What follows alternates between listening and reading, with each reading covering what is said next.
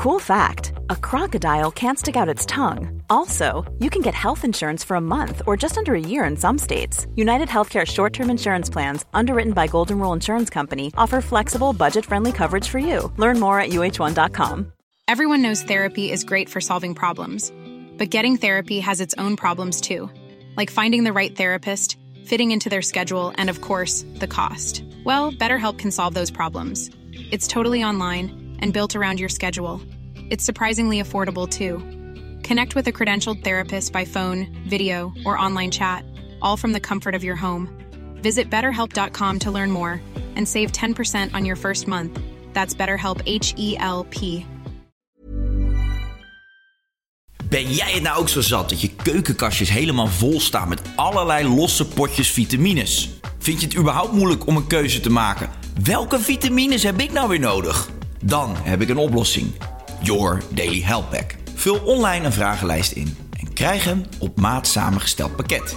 Supplementen van de hoogste kwaliteit en goed opneembaar. Met wetenschappelijk bewezen ingrediënten. Met makkelijk afscheurbare strips, dus goed mee te nemen op reis of naar school. En omdat jullie trouwluisteraar zijn van Even Relativeren de podcast, krijgen jullie een kortingscode.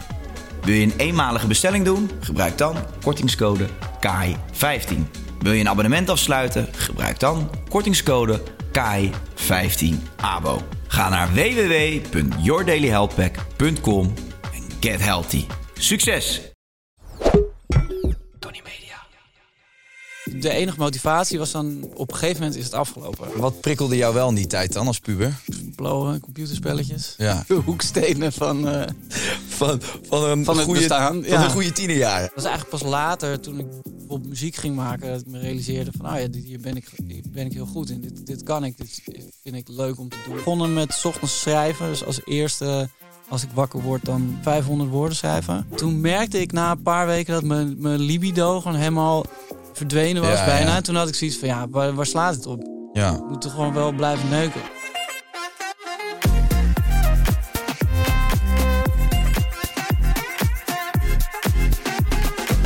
Welkom allemaal bij weer een nieuwe aflevering van F Relativeren de podcast. En deze keer met niemand minder dan Pepijn Laan. Ik ben er. Of mag ik nog wel Faber zeggen? Wat vind je eigenlijk lekkerder? Jij mag alles. Faber. Ja. Zo stond je in mijn agenda. Ja, nou ja, nou, dat, eh, ja, het is niet, niet waar. Nee. Ik was een keer met eh, Fred in de auto en toen ging hij heel lang voordoen hoe mijn kinderen mij dan later Faber zouden noemen om mij te klieren. Hoe klonk dat? Hey, Faber, Faber, kom op nou. Faber, mag ik niet nog heel even één barkje lenen? We moeten naar, we moeten naar de stad. Toen dacht ik, ja, dat, dat komt natuurlijk ook op een gegeven moment. Zijn ze al op dat punt? Nee, nee, ik ben gewoon papa. Je bent gewoon papa. Ja, Twee toch? Twee kids. Drie. je? Drie kids ja, inmiddels ja, al. ja. Hoe oud is de oudste? Zeven. Zeven. Ja. Ja, dat zijn die nou, nog een jaartje. Dan gaan ze om barkies vragen. Oh ja, dat wel. Ja, ja. Ze vragen om van alles, maar ik ben nog wel. Maar ze, ze, alles wat ik doe is nog wel logisch, puur omdat ik hun vader ben. Mhm. Dus, dus ze hebben nog niet in kaart wat er dan, wat dan de voordelen zijn en eh, wat je dan wel kan vragen, wat niet kan vragen. Het is gewoon allemaal. Maar kunnen ze al manipuleren op die leeftijd? Weten ze al goed hoe ze jou als vader je zwakke punt moeten pakken? Nee, Nee? nee, nee. Het is nog, eh, het is gelukkig nog heel puur. nu. Ja. Dus dat is alsnog wel ook heel heftig. Ja. Want er zijn wel allemaal andere dingen die ik dan, eh, eh, die je dan niet echt kan, geen nee op kan zeggen of zo. Of dan, ik heb ook wel eens dat iemand bijvoorbeeld heel graag iets wil en dan heb ik al nee gezegd. En dan, dan zijn ze helemaal, zeg maar, op een gegeven moment heb ik dan ook zoiets van, ja, wat maakt nou uit? Ja. We kunnen ook wel nu een donut gaan eten. Maar dan, dan denk ik, nee, ik heb al nee gezegd. Dus nu moet ik ook, eh, als ik nu dan ga zwabberen, dan, dan, eh, dan ben ik ze voor de rest van hun leven kwijt. Maar dat is wel een soort van key, toch? Dat, is, eh, dat heb ik al met het opvoeden van mijn hond. Dat je gewoon, je moet dan wel, als je deze keer niet op die bank mag, dan in principe nooit. Ja. Of als je nee zegt, is het nee. Ja, precies. Maar ik kan me ook voorstellen dat je gewoon uit een soort principe zegt: nee, donut, want ongezond. Of wat, je hebt net al een ijsje gehad. En dat je later denkt: ja, eigenlijk maakt me ook niet zo heel veel uit. Nee, ja, dat, maar dat is dus, maar ja, maar dat is eigenlijk één en hetzelfde ding. Ja, Want ik bedoel, het maakt ook toch ook niet heel veel uit of die hond wel of niet op de bank gaat een keer. nee. Maar het is meer dat je. Ik heb al lang verloren. Hij slaapt zelfs op bed. ja, precies. Het gaat er meer om dat je dan later, als er echt een keer iets nee is, eh, dat dat ook wat betekent. Vind jij eh, het opvoeden van kinderen gewoon in het algemeen, vind je dat moeilijk? Of gaat je, gaat je dat makkelijk af? Ja, allebei niet echt. Maar het Nee. is meestal gewoon... Je, je, je ziet iets en daar, daar wil je dan iets mee. Dus je wil het aanmoedigen of je wil het ontmoedigen. En eh, de, de eerste drie pogingen die je onderneemt, die, eh, die, die lukken gewoon niet. Nee. Over het algemeen. Is dat zo? Omdat je het, ja, omdat je het gewoon verkeerd benadert. Ja. Wel, als je bijvoorbeeld tegen, tegen een kind zegt dat iets niet mag, dan wat ze heel graag willen, ja, dan willen ze het nog steeds. Ja. Dus je, dus je moet eigenlijk een soort andere manier vinden om, eh, om wel tot ze door te dringen dat, eh, dat het niet gaat om dat ze dat niet doen omdat jij nee zegt, maar dat de, de, de kern van de frictie tussen jullie eh, uiteindelijk ook belangrijk is voor hunzelf. Ja. En dat is zeg maar, dat, daar kom ik dan vaak ook zelf pas twee of drie weken later achter. Dat ik denk, ah ja, ik had, ik had Dan dat is die frictie er al dik drie weken. ja, nou nee, dat, dat niet. Maar dan, dan denk ik pas van, ah ja, natuurlijk werkt het niet op die manier. Maar het is toch wel, ja, uiteindelijk is het toch ja, heel cliché, maar eh, learning by doing en met Ja. opvoeden. Maar Zeker. ik had laatst een vriend, gisteren was ik bij een vriend, die heeft twee kids. En die zei van ja, ik had wel, eh, zijn kindje kreeg voor het eerst wat driftbuien. En in het begin is dat best wel lastig, van hoe reageer je daarop, weet je. Want ja, het Ja. is niet gek dat het bij jou ook op een gegeven moment gewoon irritatie opwekt. Ja, Ja, ga je dan zelf je stem verheffen of, eh, of wo- word je juist heel rustig? Nou, daar, daar heeft hij toen wel wat, gewoon wat onderzoek naar gedaan. Van hoe reageer je nou op een driftig kind? ja, En, eh, maar ik kan me dat zo voorstellen, dat je alles voor een, alles een eerste keer. Maar ik- ja, het is ook niet alsof we op school eh, les hebben gekregen van, nou, zo hoort het en zo moet het. nee, maar het is ook helemaal niet eh, voor iedereen hetzelfde. Nee. En zeg maar, kinderen zijn allemaal anders en ouders zijn ook allemaal anders. Dus, dus iemand kan wel. Het is eigenlijk makkelijker om achteraf uit te leggen: oké, zo is het ongeveer gegaan. Ja. Hier ben ik de fout in gegaan. Dan om daar lering uit te trekken en dat echt praktisch in te kunnen zetten voor een volgende keer. Ja. Het is eigenlijk de, de beste les die je kan leren, is dat je het inderdaad gewoon moet ondergaan en eh, een beetje mee moet maken allemaal. Ja. Ja. Ik moet wel zeggen, ik heb nog geen kinderen. Ik, maar ik, ik, als ik er wel eens over nadenk, dan... eh, ik, het beklemt me ook wel eens dat ik denk van dat opvoeden, weet je. En dan heb ik het vooral over de leeftijd van, van 16 tot 21 of zo. Dat vind ik Ja. dan, heb jij dat? kan je daar wel eens van griezelen? Ja, zeker. Ja. maar ik denk ook wel... Ik weet nog dat eh, toen mijn vrouw de eerste keer zwanger was, werd ik midden in de nacht wakker. En toen dacht ik, oh, straks wordt hij gepest op school. Wat ga Ja, ik dan dat doen? soort dingen. Of straks is hij degene die pest op school. Wat ga ik dan doen? Ja. En eh, toen heb ik drie uur wakker gelegen. Omdat ik, omdat ik... Ja, ik weet niet. Ik zat gewoon helemaal vast in die trip. Hoe ver was ze toen in haar zwangerschap? Ja, wel gewoon eh, echt een, een zwangere vrouw met een grote Ja. buik. En dat je, dat je ook elke dag ziet van... Oh ja, dat, het kind, dat komt er... Toen keek je naar die buik en zag je veranderen in zo'n lachend poppetje.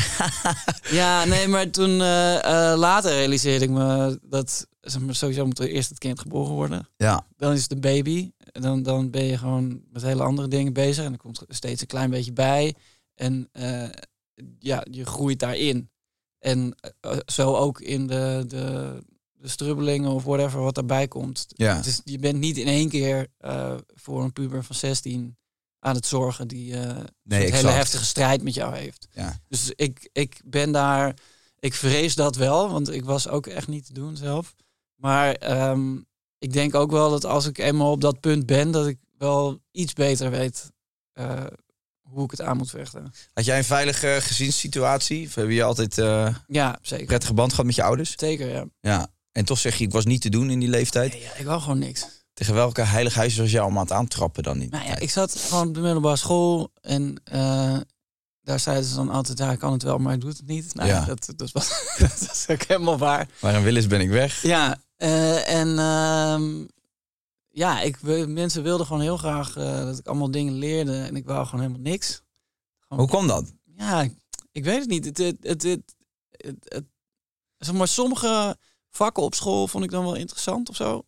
Maar ook op een soort één onderwerp en dan daarna vlakte het weer een beetje af of zo. En eh, ja, uiteindelijk, ik, ik, ik kon gewoon niks met die, met die structuur en, Nee. en die opgelegde dingen. En heel veel van die andere kinderen, die zaten daar ook zo wel in, Ja.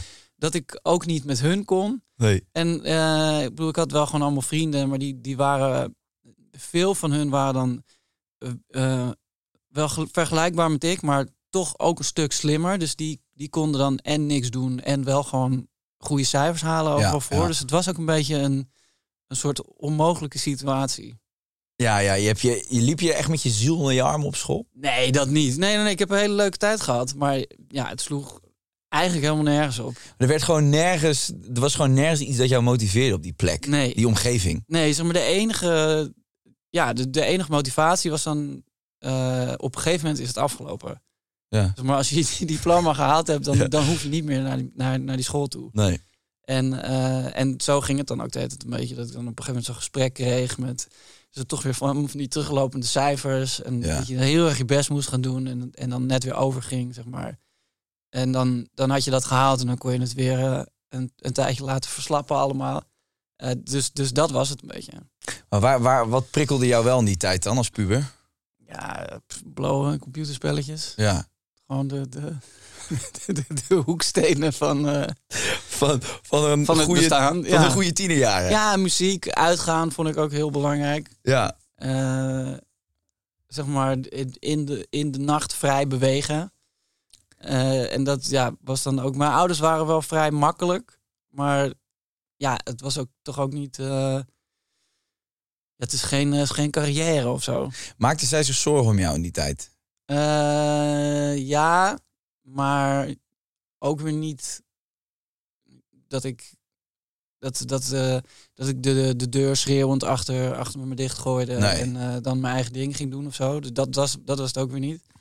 Maar achteraf denk ik wel dat, dat ze zich misschien nog wel meer zorgen hadden kunnen maken. Hadden moeten maken, ja. Ja, Maar kan, kan je, denk je dat je ouders zich hadden kunnen, zich hadden kunnen verplaatsen in jou op dat moment? Dat ze je hadden kunnen snappen over waarom je geen motivatie voelde en liever nee, gewoon want lekker ik, ging ik blowen? vind dat zelf ook. Ik, ik zeg maar nu met, met afstand kan ik er wel wat beter naar kijken en, en wat meer de, de vinger op leggen of zo. Maar toen begreep ik dat ook niet. Want ik had op het moment zelf wel zoiets van ja, tuurlijk zit ik op school. Iedereen zit op school, dus ik zit ook op school. Ja, Maar eh, ja, ik bedoel, als ik iets anders. eh, dat is eigenlijk pas later toen ik bijvoorbeeld muziek ging maken, dat ik me realiseerde van, ah ja, dit, hier ben ik, hier ben ik heel goed in. Dit, dit kan ik, dit vind ik leuk om te doen en, en dit kan ik ook doen. En daar zijn eigenlijk alle andere dingen een beetje uit voortgekomen. Zeg maar. een, een eigen eh, idee dat ontstaat en ook echt uit kunnen voeren en Ja. daar weer ehm, eh, een soort eh, positieve feedback voor jezelf van krijgen. Precies. En eh, eh, je gesterkt voelen om weer andere dingen te kunnen gaan doen. ja. En dat is natuurlijk, dat staat haaks op een soort klassikale lesomgeving. waar je- exact. Ja, het is tegenovergestelde. Ja. Als jij gewoon een creatieve inborst hebt, in het algemeen denk ik dat je heel moeilijk aardt in, in de structuren van school en eh, die stramine die daar heersen. ja, Eh, ja, volgens mij dat. En je hebt ook, je had, wat je zegt, je had ook weer mensen die juist heel goed daarin eh gedijen. hè? Die ja. het heerlijk vinden, die structuur en alles netjes en dit en dat. Ja, ik heb het ook nooit gehad. Ik, was, vond het ook, ik vond het vreselijk. Ik voelde me daar wel echt. eh, ik, heb, ik, ik heb er een leuke tijd van gemaakt, omdat ik gewoon de boel en de maling heb genomen. Ja. Acht jaar lang. Maar ja, het was niet productief of zo, weet je. En ik. eh, nee. Ik heb er ook, ik kan, dat is ik ook zo, weet je wel, van middelbare school tot aan wat deed ik daarna. Ik ging dan volgens mij, heette dat dan MBO, ik weet het oprecht niet meer. Daarna, ik heb nog HBO gedaan daarna. Maar wat, ook op MBO en op, eigenlijk op die hele middelbare school. Ik, kan niks opnoemen wat ik daar geleerd heb. Nee, ja, ik, eh, ik ben, op een gegeven moment had ik Latijn. En zeg maar, toen gingen we van die, eh, van die echte oude teksten lezen. Ja, En de, ik had dat vak van de conrector. ja, Die woonde ook bij mijn ouders in de straat. Dus ik kon daar niet echt slekken, zeg maar. ik, ik, kon, ik moest daar altijd zijn.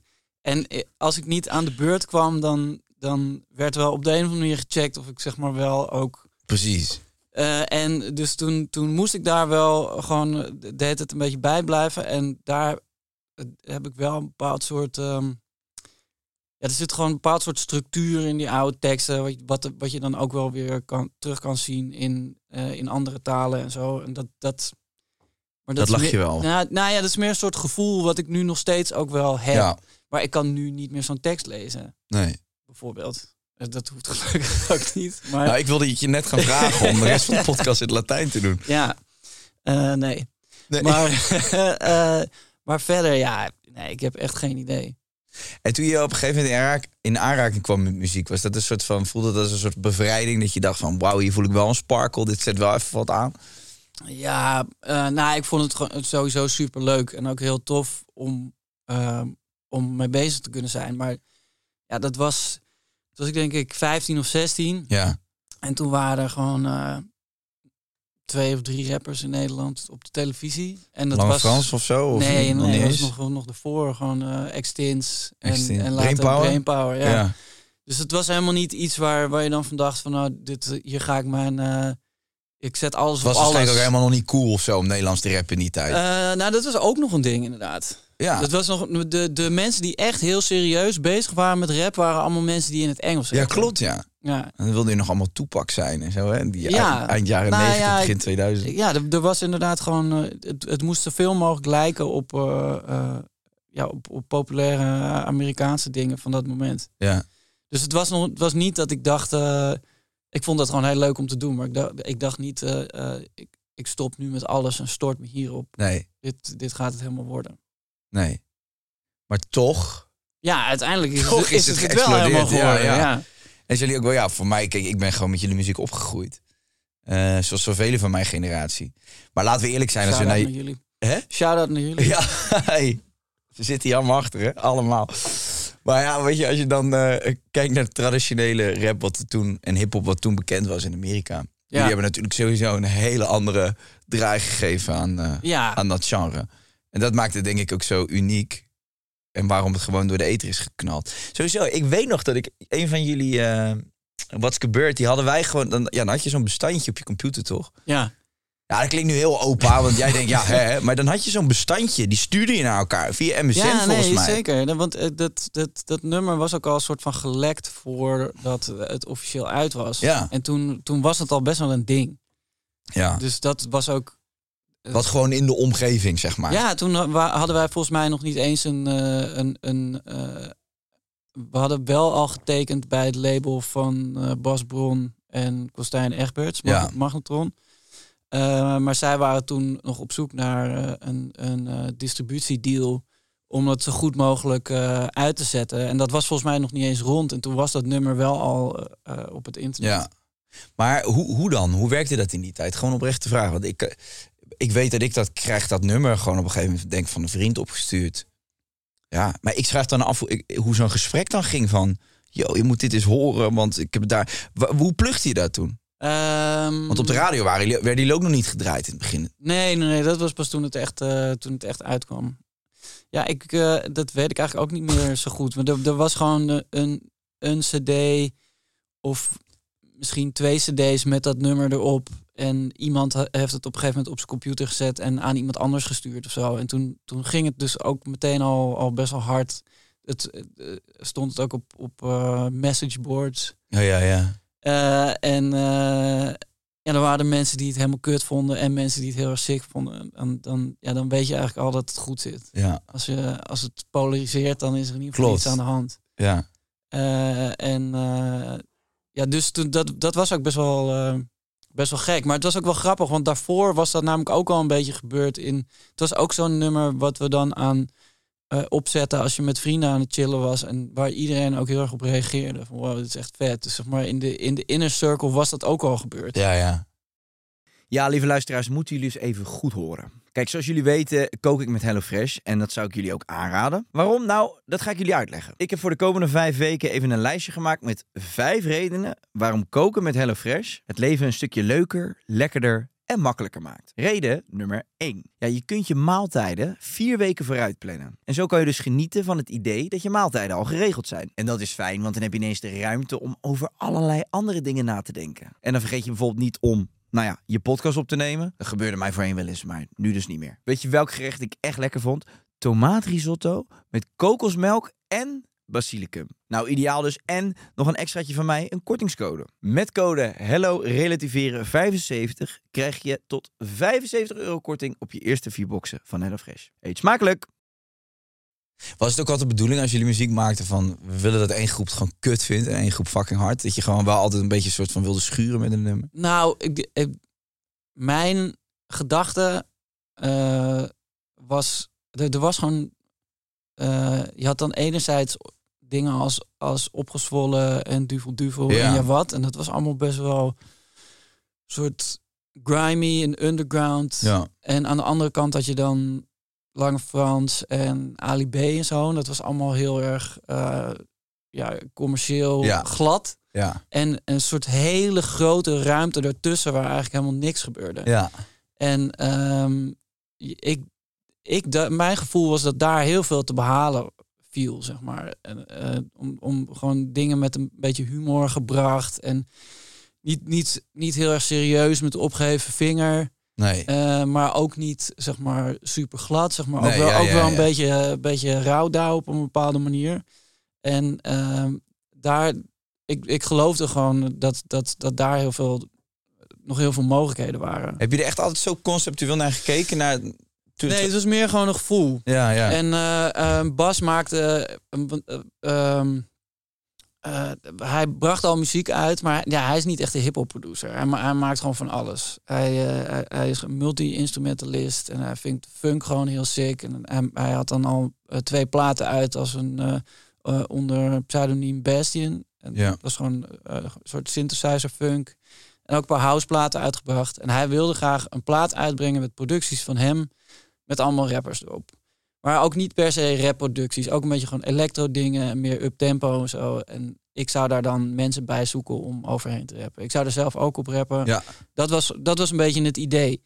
En eh, toen al vrij snel eh, heb, heb ik Freddy ontmoet. En die deed toen, eh, die, die deed toen een, een verse zo, zo op straat uit zijn hoofd met, met de dansbewegingen er al bij zijn eigen adlibs. En toen dacht ik, wauw, ja, dit, is, dit is precies wat ik, eh, wat ik zoek. ja, ja. En zonder dat, zeg maar, het was niet zo dat, dat ik idee X had en dat, dat hij dat precies liet zien. Maar op het moment dat ik hem zag, dacht ik, Toen ja, daalde die gelijk dit, van. dit is precies wat, Ja. ik, eh, eh, wat, wat, ik, wat ik wil. En toen een tijdje later was hij toevallig ook meegekomen naar de studio. Toen hebben we Wat is gebeurd opgenomen en dat, dat was het eigenlijk. En Willy kwam daar later pas op. Ja, maar hij was dan weer de beste vriend van Fred. Ja. En eh, eh, Wibba was, hij was eigenlijk de rapper. Zeg maar, Fred rapte omdat Wibba de hele tijd aan het rappen was. Ja, ja. Had, had hij ook zeg maar eh, een paar raps die die, die dan kon doen. Ja, ja, oké. Zo, zo is die samenstelling ontstaan. Ja.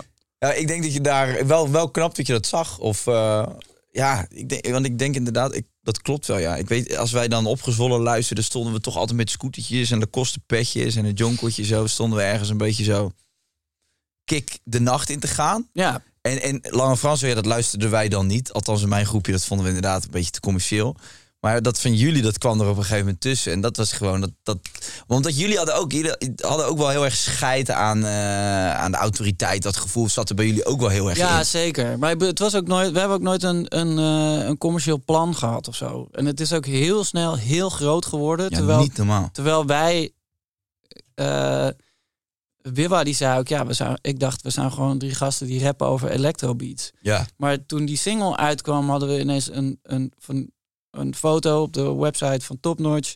En waren wij ineens een rapgroep. ja. Dus het is- het was echt een soort mentaal ding waar, Ja. wij, waar wij ook helemaal niet op in hadden gezet of zo. Het was veel meer gewoon de muziek die...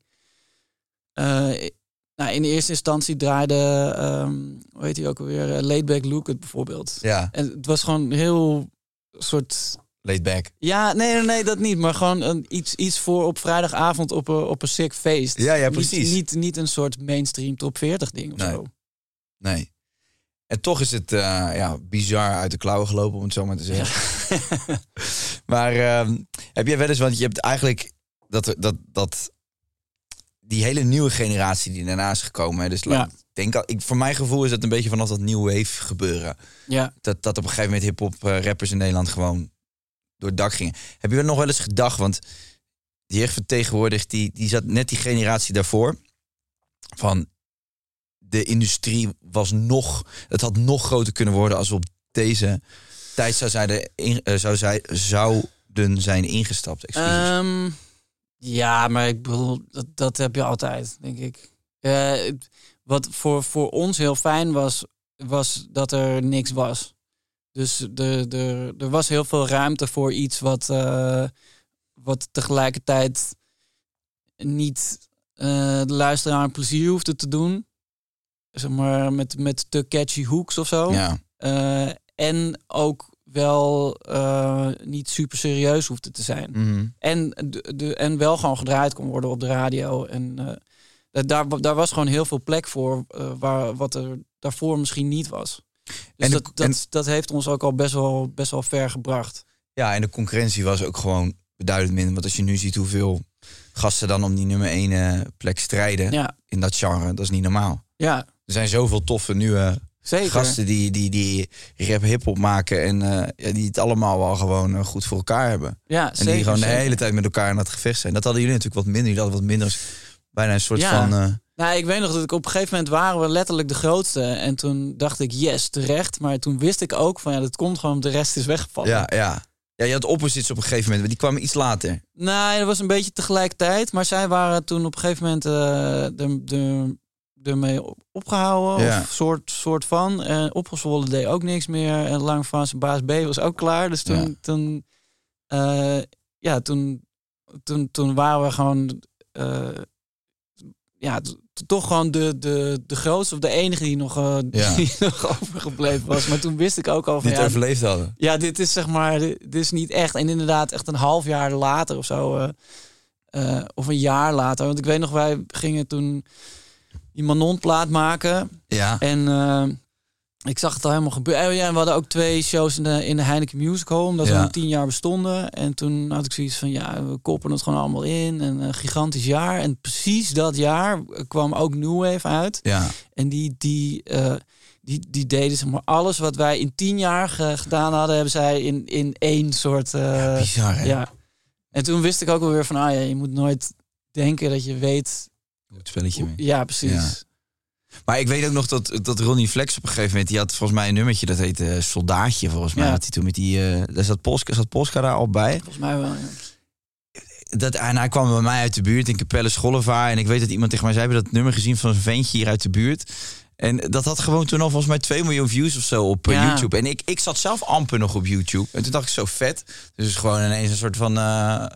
heel nieuwe platform ontstaan waarin je zelf gewoon kan pluggen. Ja, ja. Nee, maar ik weet ook nog dat, er- dat er was toen eh, eh, heel lang het gerucht dat de top 40 of nou, ik weet niet meer precies, maar dat die hitlijsten die plays op YouTube ook mee zouden gaan rekenen. Mm. En toen dacht ik al, ja, als dat gebeurt, dan, dan is het gewoon in één keer eh, is het hele ding gewoon van die jonge gasten. Ja, Want die, die waren alleen maar bezig met, eh, met miljoenen plays pakken daar. niet normaal. Ja, en, en dat is ook uiteindelijk wel een beetje wat er, eh, wat er gebeurd is, volgens mij. Toch heb ik het idee dat het nu terug is gelopen. Weet ja, je, omdat mensen nu niet meer... Iedereen heeft nu gewoon Spotify. ja, ja, is dat het grootste... Ja, ik denk het wel. Voor, voor een groot deel... Want eh, je, mensen kijken gewoon niet echt meer naar videoclips. Nee, nee, nee. Hoe belangrijk is het denk ik nog dan? Denk ja, je het, nog is als dus wel, het is dus wel belangrijk om een video te Ja? hebben. Want, ja, want anders dan hebben mensen iets van... Ja, er is niet eens een video van. Dus wat, wat is het dan voor nummer? Ja, Dus precies. geeft het een soort van bestaansrecht. Ja, Maar tegelijkertijd is het niet meer super belangrijk om die video te kijken. Als mensen het nummer vet vinden, dan gaan ze het nummer gewoon luisteren. ja. Ja. Ja, ik zit te denken, weet je, dat je er vroeger op de box, dan moest je gewoon sms'en. En dan zei je, Ja. ik wil die nieuwe van Britney Spears of eh, van Ja. de Backstreet Boys. Zeker, drie keer achter elkaar. Ja, drie keer achter elkaar. dus je helemaal door je sms-geld heen. Ja, wel drie keer toepak gezien die avond. Hey, ehm, ik kan me ook voorstellen, nou, niet voorstellen, ik weet, ik weet dat het zo is. Eh, je draait jezelf ook helemaal kapot. Je begint op jonge leeftijd veel op te treden. Ja. Eh, dat jullie van een feest hielden, dat is algemeen bekend. En dat heb je ook al heel veel interviews verteld. Dus ik, ik zal niet vragen aan je heel corny, wat is het gekste wat je hebt meegemaakt? Maar je bent wel, eh, je bent nu 37, toch? 40 zelfs. Wat? Ja. Look at me. 40? 40, ja. Had jij dat verwacht, Sam? Nee, hè? Ik ook niet. Dat hoor ik graag. Zo, ja, ja, 40. Nee, serieus, joh. 40 ben je. Maar dan heb je, jij bent echt... Kijk, het leven gaat sowieso in, en komt en gaat in fases. Absoluut. Maar jij bent inmiddels door een paar fases heen gegaan. Dus je, hebt, je, je Ja. bent artiest geweest. eh nou, daarvoor hadden we het al even over, eh, over de blowende tiener. Vervolgens iets gevonden waar je creativiteit in kwijt kon. Helemaal opgeblazen. Ehm, op een gegeven moment denk ik ook als je iets lang doet, een trucje op een gegeven moment haalt, dan kom je op zo'n punt van dat je denkt, hm, ik word niet meer getriggerd op dezelfde manier en ik voel niet meer dat ik dezelfde energie voor iets eh, krijg. Heb je dat ervaren ook met, eh, met muziek maken? Eh, nee, maar ik, ik heb ook...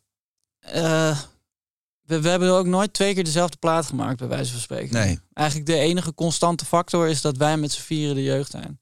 Dus het, en het is ook elke keer wel weer anders. En helemaal in het begin, of tenminste, Bas heeft nu al best wel lang dezelfde studio. Maar in het begin was het eigenlijk ook meestal zo dat iedere keer dat we een plaat gingen opnemen, dat hij dan weer in een andere studio zat. En ja, eh, je hebt ook weer van alles meegemaakt. Dus je, je, je staat ook anders in hoe je dan zo'n plaat op gaat nemen. Mm. Eh, of überhaupt hoe je in het leven staat, beïnvloedt ook weer hoe je eh, dan bezig bent met, Ja. met muziek maken of wat je wil maken. En dat, dat geldt ook een beetje voor ehm, live shows bijvoorbeeld. Dat is eigenlijk ook toch steeds weer anders. En in het begin waren we dan nog best wel op zoek naar een, een soort goede show waarin je en eh, zoveel mogelijk energie in het publiek kan stoppen en dat weer terug kan krijgen. Zonder dat het verslapt. En dan zitten er soms ook nog nummers tussen waarvan je denkt, ja, ik weet het niet helemaal, maar je moet toch, toch die tijd volmaken ook. Ja. Maar eh, op een gegeven moment eh, ben je daar ook weer voorbij en is het meer van eh, hoe proppen we alles in die show of wat, wat, wat gaat er in godsnaam afvallen. Je hebt nog steeds wel diezelfde sparkle als je, het, als je muziek aan het maken bent. Ja, zeker. Zeker. Ik vind in de studio zitten met de jeugd, los van dingen met mijn gezin doen, het allerleukste wat Ja? er is. Ja. Ja, de- de- daar. Schrijf even zo'n eh, zo'n studiosessie met die jeugd. Ja, het is, nou, het is sowieso nooit, nooit twee keer hetzelfde. Maar er, er worden altijd, je moet altijd op je hoede zijn. Ja. Als je binnenkomt met verkeerde schoenen aan, dan, eh, dan, dan zit je al eh, de, de, de eerste vijf kwartier een beetje zo. Ah, schoenen. Dat kreeg je de hele avond te horen. Ja, en op, en eh, ja, op een gegeven moment krijg je het gewoon een beetje te pakken. En dan, dan, dan soms neem je eerst gewoon een nummer op om een beetje warm te worden of zo. En dan het, het volgende moment staat er, staat er één moment iets op. En dan, dan zit je ineens samen in een, in een soort ding wat werkt. En dan moet het snel opgenomen worden. Dan ga je daarna nog iets heel ver uitdenken en dat dan ook op proberen te nemen. En dat werkt dan eigenlijk helemaal Nee, niet zo goed als dat, eh, hetgene wat zomaar ontstaan is. Maar je hebt niet een soort pijlers dat je zegt van we gaan vandaag een, een nummer maken over de liefde. Of eh, over een nummer over eh, schoppen tegen... Ja, soms wel, maar over het algemeen werkt het gewoon nooit zo goed. Ja. Het werkt het beste als het, als, het, als het ontstaat op een natuurlijke manier. En heb je eigenlijk altijd eerst de beat nodig om te voelen van waar gaan we naartoe. Vaak wel. Ja. Vaak is dat is, is gewoon een beetje een ritme of een melodie, is, is een, een kickstart voor eh, eh, ja, gewoon de woorden die ontstaan of, eh, of een klein zinnetje of zo. Maar het kan ook andersom. Het kan ook dat je. Maar dan zit je wel altijd met z'n drieën. Dus dan hoor je die beat en dan staat je gewoon te wachten. En, dan gooit iemand eh, gewoon Ja. ineens een zin eruit. Ja, vaak wel. Of met, eh, of met z'n tweeën. En dat de, die, de ander er later bij komt. Ja. Maar, maar dat, ja, dat is ook een beetje de kracht van, eh, van in zo'n groep zitten. Ik neem ook best wel veel dingen, vaak dingen op in mijn eentje. En dan is het toch veel meer dat ik dan op een gegeven moment denk van oké, dit is het. Ja, En, en dat, dat is weer een heel ander proces. ja. Maar dat is ook wel weer, ook wel weer fijn, omdat je dan niet soort tegen elkaar op hoeft te bieden. En, en zo moet kijken van is dit, is het zo, Maar je houdt elkaar wel scherp, denk ik, als je met z'n drieën Ja, bent. precies. Plus je kan ook als je, als je er wat. eh, Als je, als je er wat minder lekker in zit, kan je gewoon zeggen van nou, oké, eh, maak maar af, dan doe ik die laatste acht zinnen. Dat, Oh, jij eh, deze. Ja, Ja, ja, ja, dus geef je gewoon even door. ja. Maar heb, je- heb je ook niet... eh, ik hoorde Hef dat altijd zeggen in die Rookworst eh, podcast. Het, eh, dat als hij dan een featuring had. Shout out naar Hef. Ja, echt hè. Dat hij dan altijd ehm, enorme... Ja, gewoon enorme druk voelt om gekkere bars te hebben dan die andere. Ja, tuurlijk. Maar, Maar hebben, hoe hebben jullie dat? Want jullie zijn een groep. ja, nou kijk, we, we, we- we willen sowieso altijd zo goed mogelijk voor de dag komen. En, Ja. en ook een zo goed mogelijk nummer maken. En elkaar ook vermaken.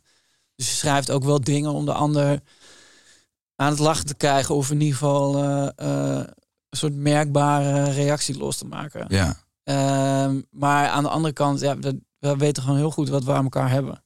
En, en, en eh, ja, soms weet ik ook wel van, oké, hier moet ik gewoon later nog een keer naar luisteren. En dan, dan ga ik het heel vet vinden, bijvoorbeeld. Ja. Maar nee, niemand gooit er echt met de pet naar. Het is altijd, je, je, je wil gewoon dat het zo vet mogelijk wordt. ja. Ook al wordt het dat uiteindelijk niet. Dat kan natuurlijk ook. En wie is dan meestal... eh, Is er iemand die dan altijd het eer... Wie is het kritisch van jullie? Of, of is dat, ligt dat gelijk? Ehm, weet ik niet. Ik denk, uh, Wibba is heel makkelijk. Ja. Die, die springt overal op. ja, dat hoor je ook. Die doet, die- nee, maar die doet, die doet alles. Die, die heeft, ook, heeft ook met alles zoiets van ja, ook al is het niet vet, dan vindt hij het alsnog vet. Ja.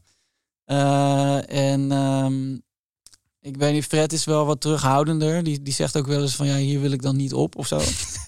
Eh, en eh, ik weet niet, ik, ik, ik vind het heel belangrijk om alles in één keer op te nemen. Ja. En, en ik, ik, ik vind het fijn om dingen heel snel te doen. Maar gemiddelde studiesessie, hoeveel studiosessie, hoeveel, hoeveel nummers produceer je over het algemeen? Ja, dat, dat hangt er helemaal vanaf. De, Dat je een goede avond hebt. als een goede avond. Hiring for your small business? If you're not looking for professionals on LinkedIn, you're looking in the wrong place. That's like looking for your car keys in a fish tank. LinkedIn helps you hire professionals you can't find anywhere else, even those who aren't actively searching for a new job but might be open to the perfect role. In a given month, over 70% of LinkedIn users don't even visit other leading job sites. So start looking in the right place. With LinkedIn, you can hire professionals like a professional. Post your free job on linkedin.com/people slash people today. acht, di- eh, acht dingen of zo. Wauw, Ja. dat is wel veel, of niet? ja, maar ik bedoel, dan is het ook niet klaar. Hè? Dat is Nee, gewoon een, een maar- beat en dan neem de, eh, op die ene track staan, dan staan we dan allemaal. Ja. Op die volgende is dan misschien alleen een refreintje. Maar eh, ja, zoiets. Maar hoeveel, hoe vaak treden jullie nu nog per jaar op? Eh, ik heb geen idee, maar eh, wel vaak genoeg om, Ja, maar, om af en toe ook te denken van... oh, ik ben blij dat we morgen vrij hebben. ja. maar het is niet meer zoveel als vroeger, toch? Jullie hebben wel bewust allemaal een ja, stapje ja, we, teruggenomen. hebben, we hebben op een gegeven moment... nou, helemaal in het begin deden we allemaal van die shows in discotheken en zo. Ja. Daar, dat, daar zijn we op een gegeven moment opgehouden. En doen we alleen nog maar festivals en Ja. eh, poppodia. En eh, ja, op een gegeven moment moet je natuurlijk ook... Ja, je, je, je, je, je wil gewoon eh, dat het iedere keer zoveel mogelijk waard is. Dus dat je een zo goed mogelijke show kan geven voor mensen die het graag willen zien. Ja, En dat het je, je tijd ook waard is qua geld. mhm. ja. Dus dat, dat moet altijd wel een beetje het streven zijn. Yes, oké, top. Fijn. Super. Hoi, hoi.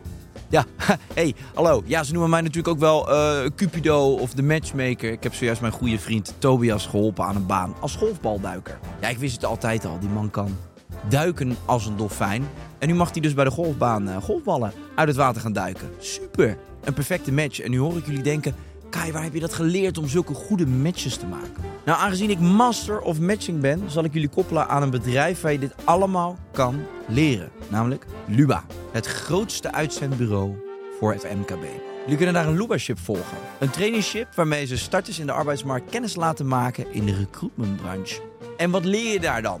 Nou, het volgende. Het staat bomvol met coaching, trainingen en masterclasses. Ja, en hoe je aan je matches komt, dat bepaal je zelf. Ben je telefonisch heel goed? Of ga je liever op pad om bedrijven of kandidaten te bezoeken? Het gaat om de juiste match. Je verdient een SEU-diploma en dit maakt je dus gediplomeerd intercellent. Klinkt goed hè? Graag gedaan, lieve luisteraars. Kijk op luba.nl slash relativeren.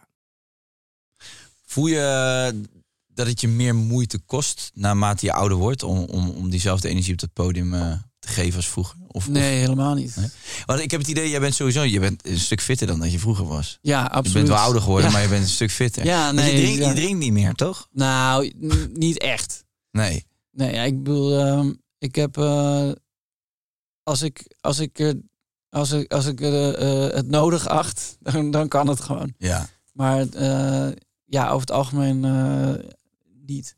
Maar ik denk als je terugschakelt naar hè, zeg het begin van jullie of de piek van jullie carrière, ik denk dat er dan bij ieder optreden wel gedronken werd. Ja, zeker. Die tijden zijn voorbij. Helemaal in het begin vond ik het heel belangrijk dat ik op iedere foto die genomen werd alcohol in mijn hand Ja, had. ja, Omdat ik, ik dacht dat het hoort bij mijn imago. ja, Maar dat betekent dus ook dat ik de hele tijd ook aan het drinken was. Omdat als het dan weer op was, moest ik dan ook weer iets anders hebben. Voor als er misschien een foto genomen Maar wanneer dacht je van, eh, fuck it, dit is niet, dit is niet meer onderdeel van mijn imago. Ik kan dat loslaten. Nou, eh, nou, op een gegeven moment... Kijk, in het begin waren die shows gewoon 20 minuten... en dan wilden mensen eigenlijk alleen maar wat gebeurt horen. Ja. Dus het, ja, dus, dat, dat kan je vrij makkelijk met, eh, Drank. met het, het alcohol in je hand... eh, een, een, een show van maken. En, en op een gegeven moment groeide het uit naar eh, een, een, een poppodium. Een uitverkochte poppodium tour. En die, de, de, de Bravo, Lowlands, weet ik wat allemaal. Ja. Nou, en dan moet je gewoon, wil je jezelf ook zo goed mogelijk presenteren en eh,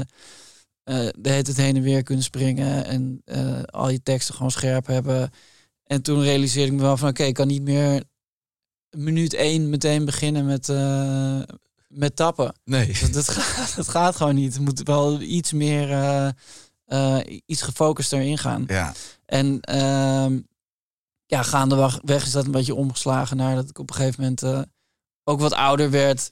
En me ook realiseerde van ja, ik word gewoon van die alcohol eigenlijk alleen maar slomer en moeier Ja. op, op het podium. En het is ook slecht voor je stem. Of Ja. voor mijn stem in ieder geval. Je gaat Mhm. heel snel schreeuwen en dan word je schor. En dan, nou ja, voor je het weet heb je helemaal geen stem meer over.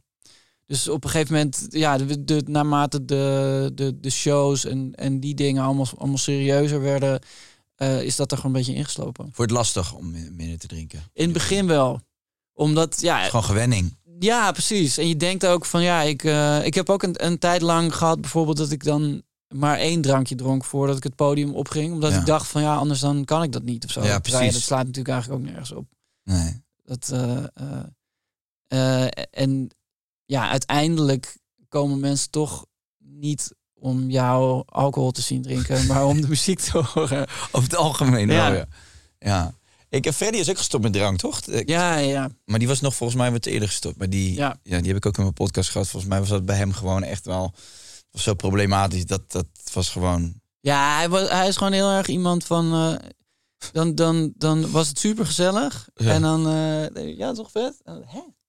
En dan was hij gewoon. eh, had hij zo'n zo'n glazige blik over zich gekregen. Ja. En dan was er geen land meer met hem Nee, te nee, ik kon gewoon niet meer aanspreken. En, en er was, was geen pijl op te trekken wanneer dat gebeurde. Gewoon zo'n intern atoombommetje die er was afgegaan. ja, gewoon heel gek. Eh, en dan. ja, nee, dat. Werd hij vervelend. Ja, ja, gewoon een, een soort. Geen, eh, soms ging hij dan dingen kapot maken. Of, of je kwam gewoon ergens niet weg omdat hij, omdat hij niet op wilde staan. Zeg maar, Allem- allemaal dat soort dingen. Dus eh, ja, wat dat betreft, ik vind dat ook echt een, een, een super goede en volwassen beslissing van hem. Ja. ja, misschien is dat het beste voor, voor hem en misschien ook wel zijn gezin. Ehm, je bent ehm, een aantal jaar geleden ook op de koffer van de mensen had geweest. ja, dat klopt. En ik wist eigenlijk ook niet. Ik weet dat ik die foto zag. Dat ik dacht, zoals volgens mij iedereen op dat moment. Ja. What the fuck? Wat is daar gebeurd, weet Ja. je wel? Je was gewoon ineens een eh, beastie. Maar had je, ja, had je altijd wel al iets atletisch in je? Of is dat gewoon puur Nee, voor die helemaal- shoot helemaal tot niet. stand gekomen? Nou, nee, dat, dat, dat speelde wel al langer. Ik, ik, het een beetje te, te, eh, tegelijk met dat ik meer, ehm, eh, nou dat ik eh, eh, serieuzer met die live shows om wilde gaan. Ik was op een gegeven moment re- ging drie keer per week gaan hardlopen en op een gegeven moment ging ik ook kickboksen met eh, Ja.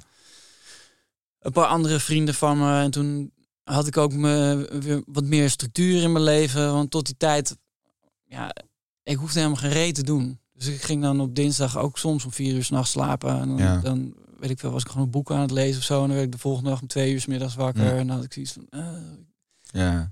wat, ben, ben ik aan het doen met mijn leven? ja. Ik ben heel zielig. Faber, wat doe je? Precies. Dus ehm, eh, dat, dat, ben ik toen, eh, dat ben ik toen een beetje gaan doen. En eh, op een gegeven moment overleed een goede vriend van me. En dat was heel abrupt en heel heftig. En toen was ik met allemaal vrienden van ons bij elkaar. En eh, toen, mijn eerste reactie was om heel veel te gaan drinken. Ja, ja. En ehm, de, de dag daarna waren we ergens anders. En toen ging dat eigenlijk weer gebeuren. En toen had ik zoiets van ja, ik, ik, eh, dit is ook dit is wat ik ga doen als ik als er iets heel leuks is gebeurd. Ja. En ik, ik, ik, ik voel me zeg maar echt verschrikkelijk en binnenste buiten gekeerd. Ik wil helemaal niet het idee hebben. Ja, het voelde toch alsof ik gewoon heel, de, heel krom dat ik hetzelfde aan het doen was als wanneer ik iets ging vieren. Of Ja, zo. ja. En ehm, toen eh, kwam ik eh Arie tegen. En ik, ik had al wel een keer eerder met hem getraind ook. Ja. En toen zei hij van, eh, vroeg hij of ik weer een keer met hem mee wilde trainen. En toen zei ik, ja, dat, dat is goed. En eh, eh, toen hadden we getraind. En toen voel- voelde ik me daarna eigenlijk een stuk beter. Of zeg Ja. maar veel meer. Had ik ook eh, een uur lang even niet daarover nagedacht. Maar, maar in plaats van dat ik soort zat als een aap was, was ik, voelde ik me gewoon een soort beetje uitgerust. Ja, en, eh, precies. beetje de, de dingen eruit gezweet of zo. En toen eh, eh, eh, zei hij, eh, toen vroeg ik wanneer ga je weer trainen? Toen zei hij morgen. En toen eh, heb ik gewoon bij hem aangehaakt. En vanaf toen ben ik, eh, ben ik daar gewoon helemaal ingegaan. Ja. En dat was, eh, ehm, dat was denk ik eh, een jaar of zo daarvoor. En eh, ehm, toen, dus toen trainde ik al eigenlijk het vijf, zes dagen in de week samen met Arie. Toen hebben ze je gescout daar in de gym. Ja, precies. En toen, toen werd mijn zoontje geboren. En toen dacht ik, oh ja, ik, ik- want ik dacht namelijk, zodra mijn kind geboren is, ga ik nooit meer naar de sportschool. Ja? Ja, Waarom? ja ik dacht, daar heb je dan geen tijd Oh, je hebt geen voor. tijd, oké. Ja. Eh, en toen, toen kwam dat mens held ding. En toen dacht ik, oh ja, dat is wel relaxed. Want dan, dan heb ik in ieder geval een soort stok achter Ja. de deur om, om dat wel te blijven doen. En eh, nou ja, zo is dat eigenlijk een beetje eh, gegroeid. En zit het, nu, zit het nu in je routine? Is het Ja. onderdeel van je leven, ja, sporten? ja, ik sport elke dag.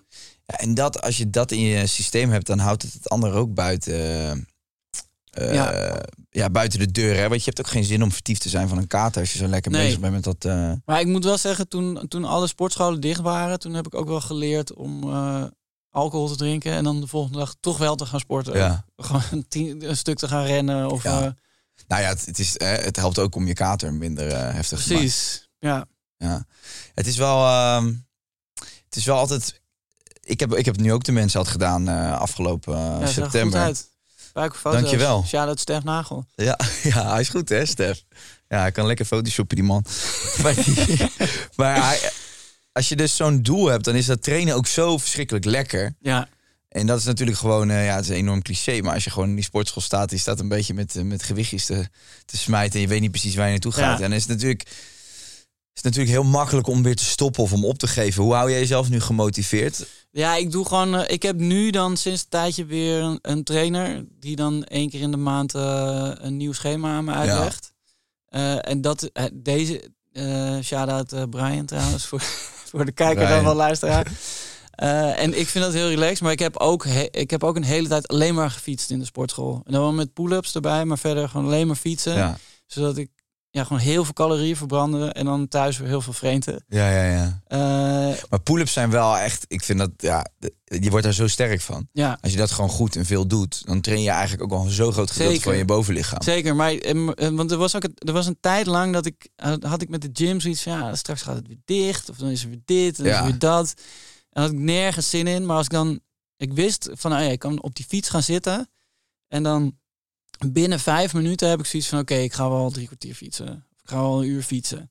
Zeg maar, hoe chagrijnig of hoe geen zin ik er ook in heb, dat lukt wel. Ja. En dus toen heb ik een hele tijd alleen maar dat gedaan. En daar was ik natuurlijk ook dan weer klaar mee. Dus nu, nu ben ik dan. eh, nu ben ik dan wel weer wat gestructureerder bezig met. Maar wat, wat voor een soort sport doe je? Zit je in de crossfit hoek of is het... Nee, nee, nee. Ik, ik, moet, ik moet het echt in mijn eentje kunnen doen, anders trek ik het niet. Ja. Ik ben, ik ben wel heel competitief, maar alleen als andere mensen niet meedoen. Die CrossFit community. ja, daar jezelf. Ja, Die CrossFit community is ook, dat is best een pittige community, hè? Daar Ja. zijn ze echt, dat is echt helemaal een ding. zeker. zeker Vrienden van mij doen het ook, jongen. Die zijn fanatiek, man. Hey. Ja, ja ik vind eh shout-out naar hun, maar het is, het is niks voor mij. Nee. En eh, ja, kijk, los van dat is het ook gewoon eh, ehm, heel vaak kan ik toch ineens pas een half uur later in de gym zijn. Ja. Of het lukt helemaal niet 's ochtends en dan kan ik s'avonds pas of whatever. Dus dan, dan is het voor mij ook belangrijk dat ik, dat ik in mijn eentje iets kan doen. Ja, ik, had- ik had met dat, met dat CrossFit, ik heb het wel eens gedaan en met hem meegetraind. Ja, misschien Ja. ben ik dan een enorme kneus.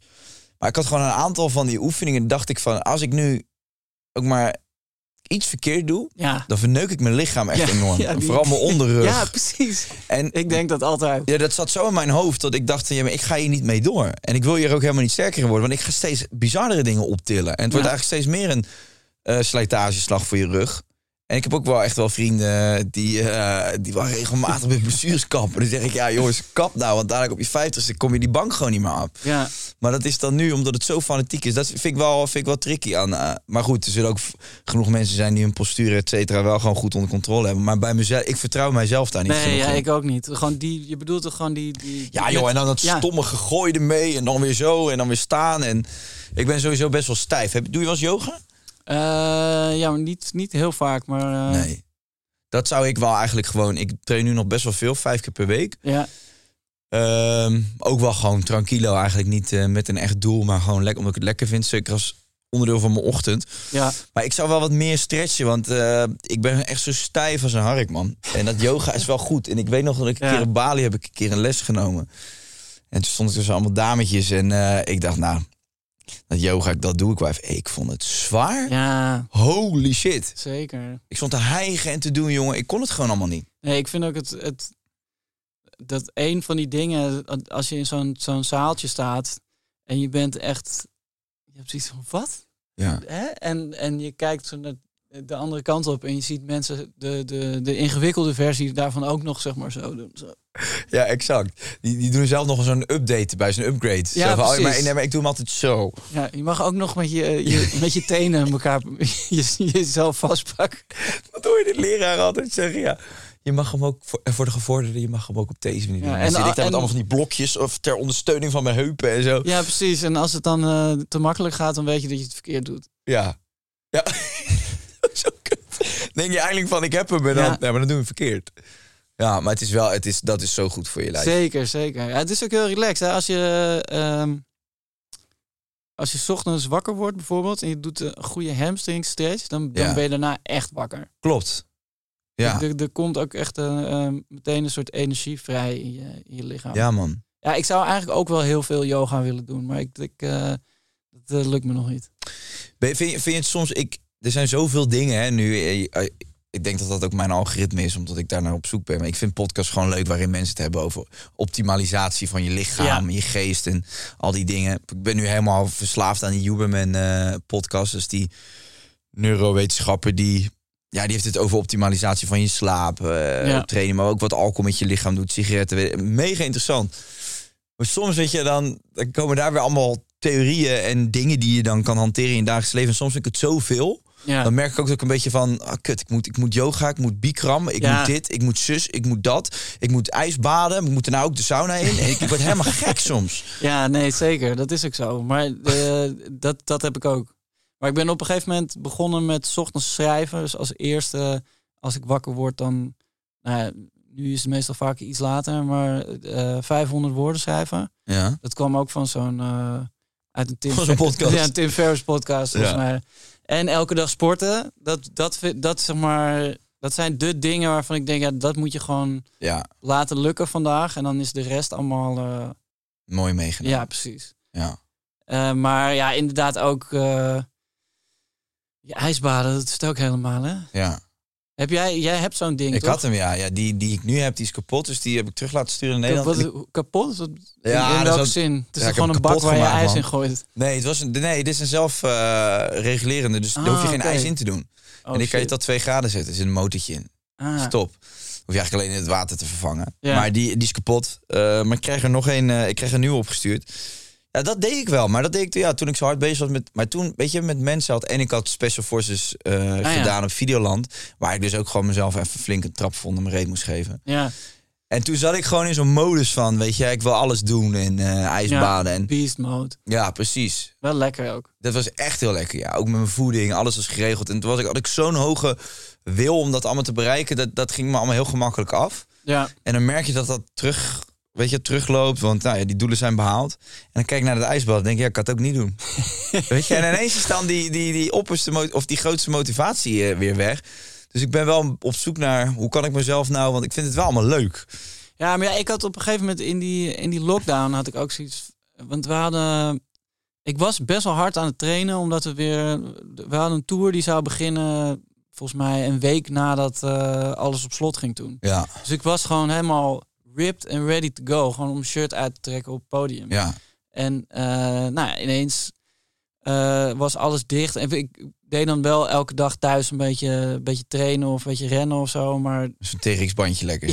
Ze zijn best goed, hè, die dingen. ja, nee, zeker, zeker. Ik heb het, ik heb het wel laten werken, maar eh, ja, uiteindelijk toch gewoon gestrekt met, met rode wijn een beetje de, de, de paniek weg te snacken. dat, je, dat je denkt dat de wereld vergaat. Ja, En- dat was in het begin, jongen. Ja. Dat was zo... Je was gewoon jezelf helemaal vol proppen met goor vreten en wijn en kaas. Ja, En omdat ja, het was toch ook een beetje zo. eh, wat is dit? Ja, En, eh, en op een gegeven moment dacht ik ook... Want toen had ik me weer eh, laten vertellen dat nee, en ze gaan alles. En dan zeg maar die. En toen, daar zat ik niet helemaal in. Maar toen dacht ik wel van ja, misschien eh, kunnen we gewoon nooit meer optreden straks. Ja. Eh, en voor wie ben ik dit dan nog aan het... Zeg maar, is het dan... Is, is, vind ik persoonlijk het zo belangrijk dat om mijn lichaam in deze staat dan bij te houden om dit dagelijks te blijven doen? Als het zeg maar... Als, kwam eigenlijk voor, was eigenlijk gebaseerd op anderen. Dat je gewoon nou, tof ja, nee, als, als het niet meer een onderdeel is van eh, hetgene waar ik mijn, eh, mijn brood mee verdien voor een groot gedeelte, namelijk Ja. live shows. Ja. Maar als, als dat helemaal weg komt te vallen, vind ik het dan nog steeds zo belangrijk. Mm, Maar uiteindelijk was dat toch wel zo. ja. Tenminste, ik, vind, ik, ik heb me juist ook in die tijd heel erg vastgehouden aan in ieder geval elke dag even een uur zweten op een bepaalde Ja. manier. En dat heeft me wel, eh, heeft me wel goed gedaan, denk ik. Ja. Maar ik denk ook dat het sporten aan zich, zeg maar, dat als ik, als ik het eh, persoonlijk maak, dan dat vind ik echt hartstikke leuk om te doen. En dat, dat zit zo in mijn systeem dat als ik het niet doe, dat ik me er ook minder door voel. Ja, Dus dat kost me allemaal geen moeite. Maar dat eten en zo, Ja. tabletten, dat vind ik net zo leuk als sporten. Ja, Veel nee, vreten. Vind ik zeker. ook gewoon een sport. zeker. Maar ik, dat, is ook, ja, dat is ook gewoon... eh, ik, zie, ik zie die dingen ook gewoon als te- twee kanten van, eh, De medaille. van de medaille. Ja, precies. Het is ook echt zalig om heel heftig te sporten en daarna heel veel te vreten. Ja. Dat is, dat is de ideale middag. Ja, want ik had op een gegeven moment tijdens dat, dat schema... toen had ik echt die, die bakjes, weet je, om Ja. 500 calorieën max. Toen trainde ik echt hard. En toen voelde ik me ook heel vaak... voelde me gewoon best wel moe. Ja, Dat ik gewoon merkte dat mijn lichaam gewoon veel meer nodig eigenlijk had. ja, Eh, en eh, dat helemaal een soort van het afkicken was van het feit dat ik normaal gewoon at wanneer ik honger had. ja. En eh, toen dacht ik ook van ja, ik vind het helemaal geen fijn gevoel om me zo te voelen. Nou, ik had ook op een gegeven moment eh, ehm, deed ik ook zo'n ding dat ik dan bijhield hoeveel calorieën ik at en eh, eh, nou ja, zeg maar erin te- versus eruit en, en met, met trainen erbij. En toen merkte ik na een paar weken dat mijn, mijn libido gewoon helemaal verdwenen was Ja, bijna. ja. En toen had ik zoiets van ja, waar, waar slaat het op? Ja, moet toch gewoon wel blijven neuken. zeg maar. precies. Als dat niet meer kan, Ja, dan- en dan verbrand je ook calorieën mee. ja, precies. Ja, Dus het is altijd wel, dat is wel een beetje het ding. En voor die, die Men's Health cover heb ik toen ook ehm, zo- zo'n heel veel proteïne eh, dieet gedaan. Met echt biefstuk ochtends en zo. En da dat trok ook echt heel slecht. ja. Ja, en dus in die, in die afgeperkte periode kon ik dat wel, kon ik dat wel handelen. Hoe lang was die periode? Dus acht weken volgens mij. Mm. Eh, en eh, het, het heeft ook wel goed gewerkt. Maar dat was wel echt omdat ik wist van oké, ik ben nu dit aan het doen. Ja, En, en dat, dat ga ik ook, zal ik ook, zou ik ook nooit nog een keer doen. nee. Dat, dat ging me gewoon, dat, dat, dat ging, gaat gewoon te, te veel ten koste van Ja, vind ik ook. een normaal leven. Ja. ja, dat weegt gewoon niet meer op dan. Nee. Hey, ehm, even een ander zijweggetje. Faber.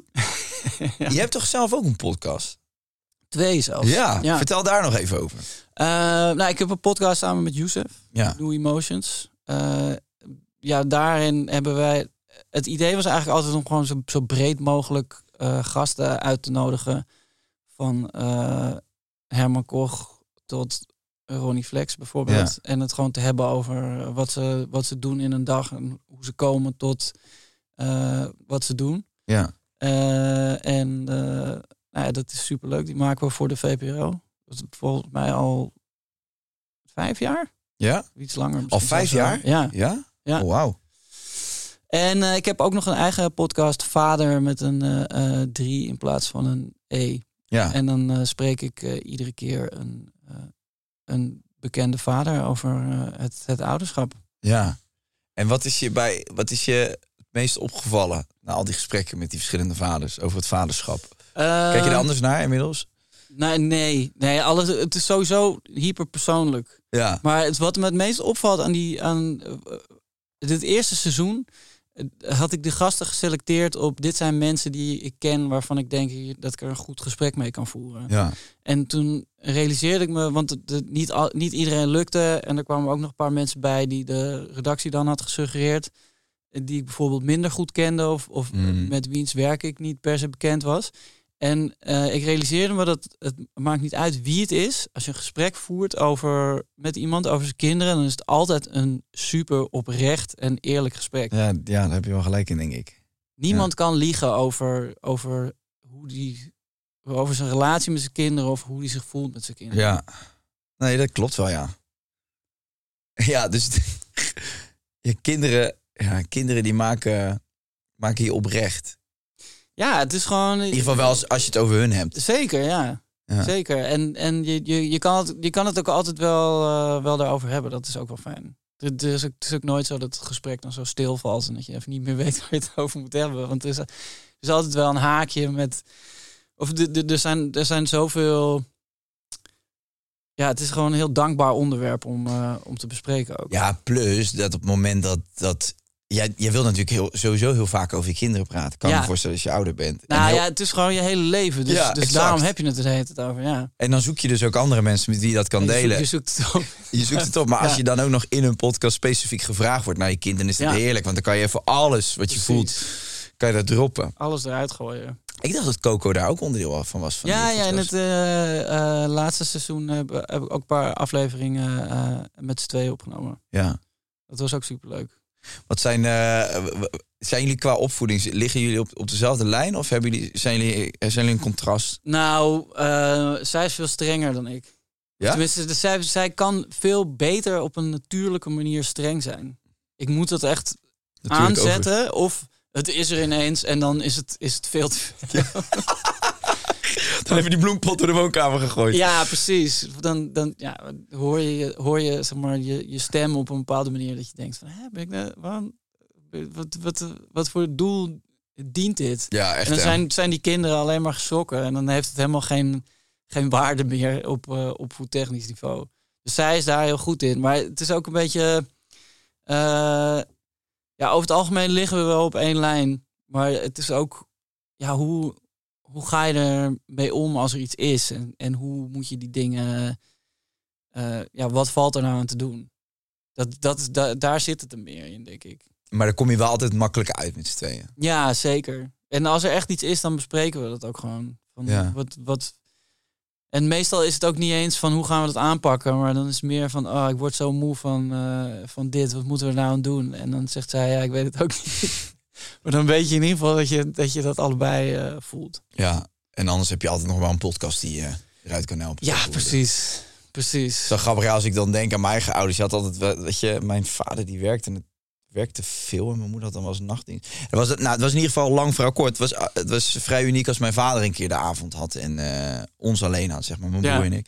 Maar dan weet je gewoon als je vader, dan, dan mocht altijd alles. Ja. Weet je wel, dan mocht je langer opblijven en dan, dan mocht je van die zak, chips misschien wel twee bakjes in plaats van één. Weet je wel, dat Ja.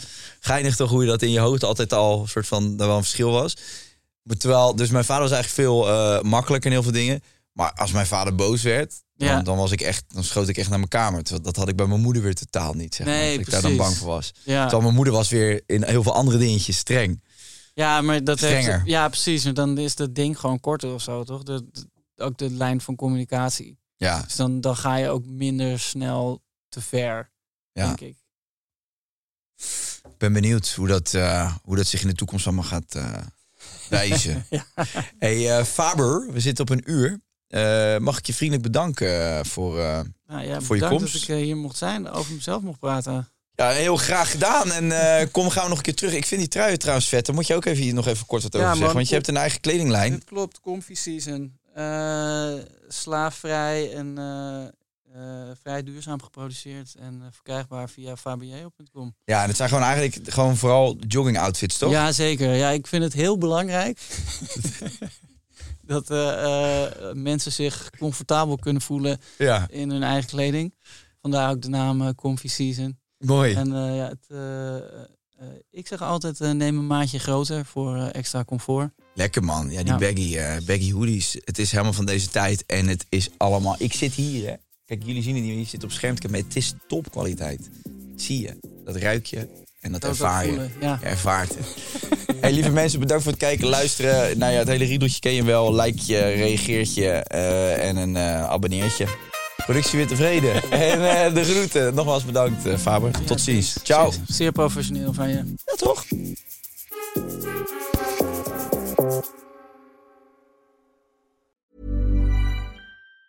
Planning for your next trip? Elevate your travel style with Quince. Quince has all the jet setting essentials you'll want for your next getaway, like European linen, premium luggage options, buttery soft Italian leather bags, and so much more. And is all priced at 50 to 80% less than similar brands. Plus, Quince only works with factories that use safe and ethical manufacturing practices. Pack your bags with high-quality essentials you'll be wearing for vacations to come with Quince. Go to quince.com slash pack for free shipping and 365-day returns. Hey, it's Paige DeSorbo from Giggly Squad. High quality fashion without the price tag. Say hello to Quince. I'm snagging high-end essentials like cozy cashmere sweaters, sleek leather jackets, fine jewelry, and so much more. With Quince being 50 to 80% less than similar brands.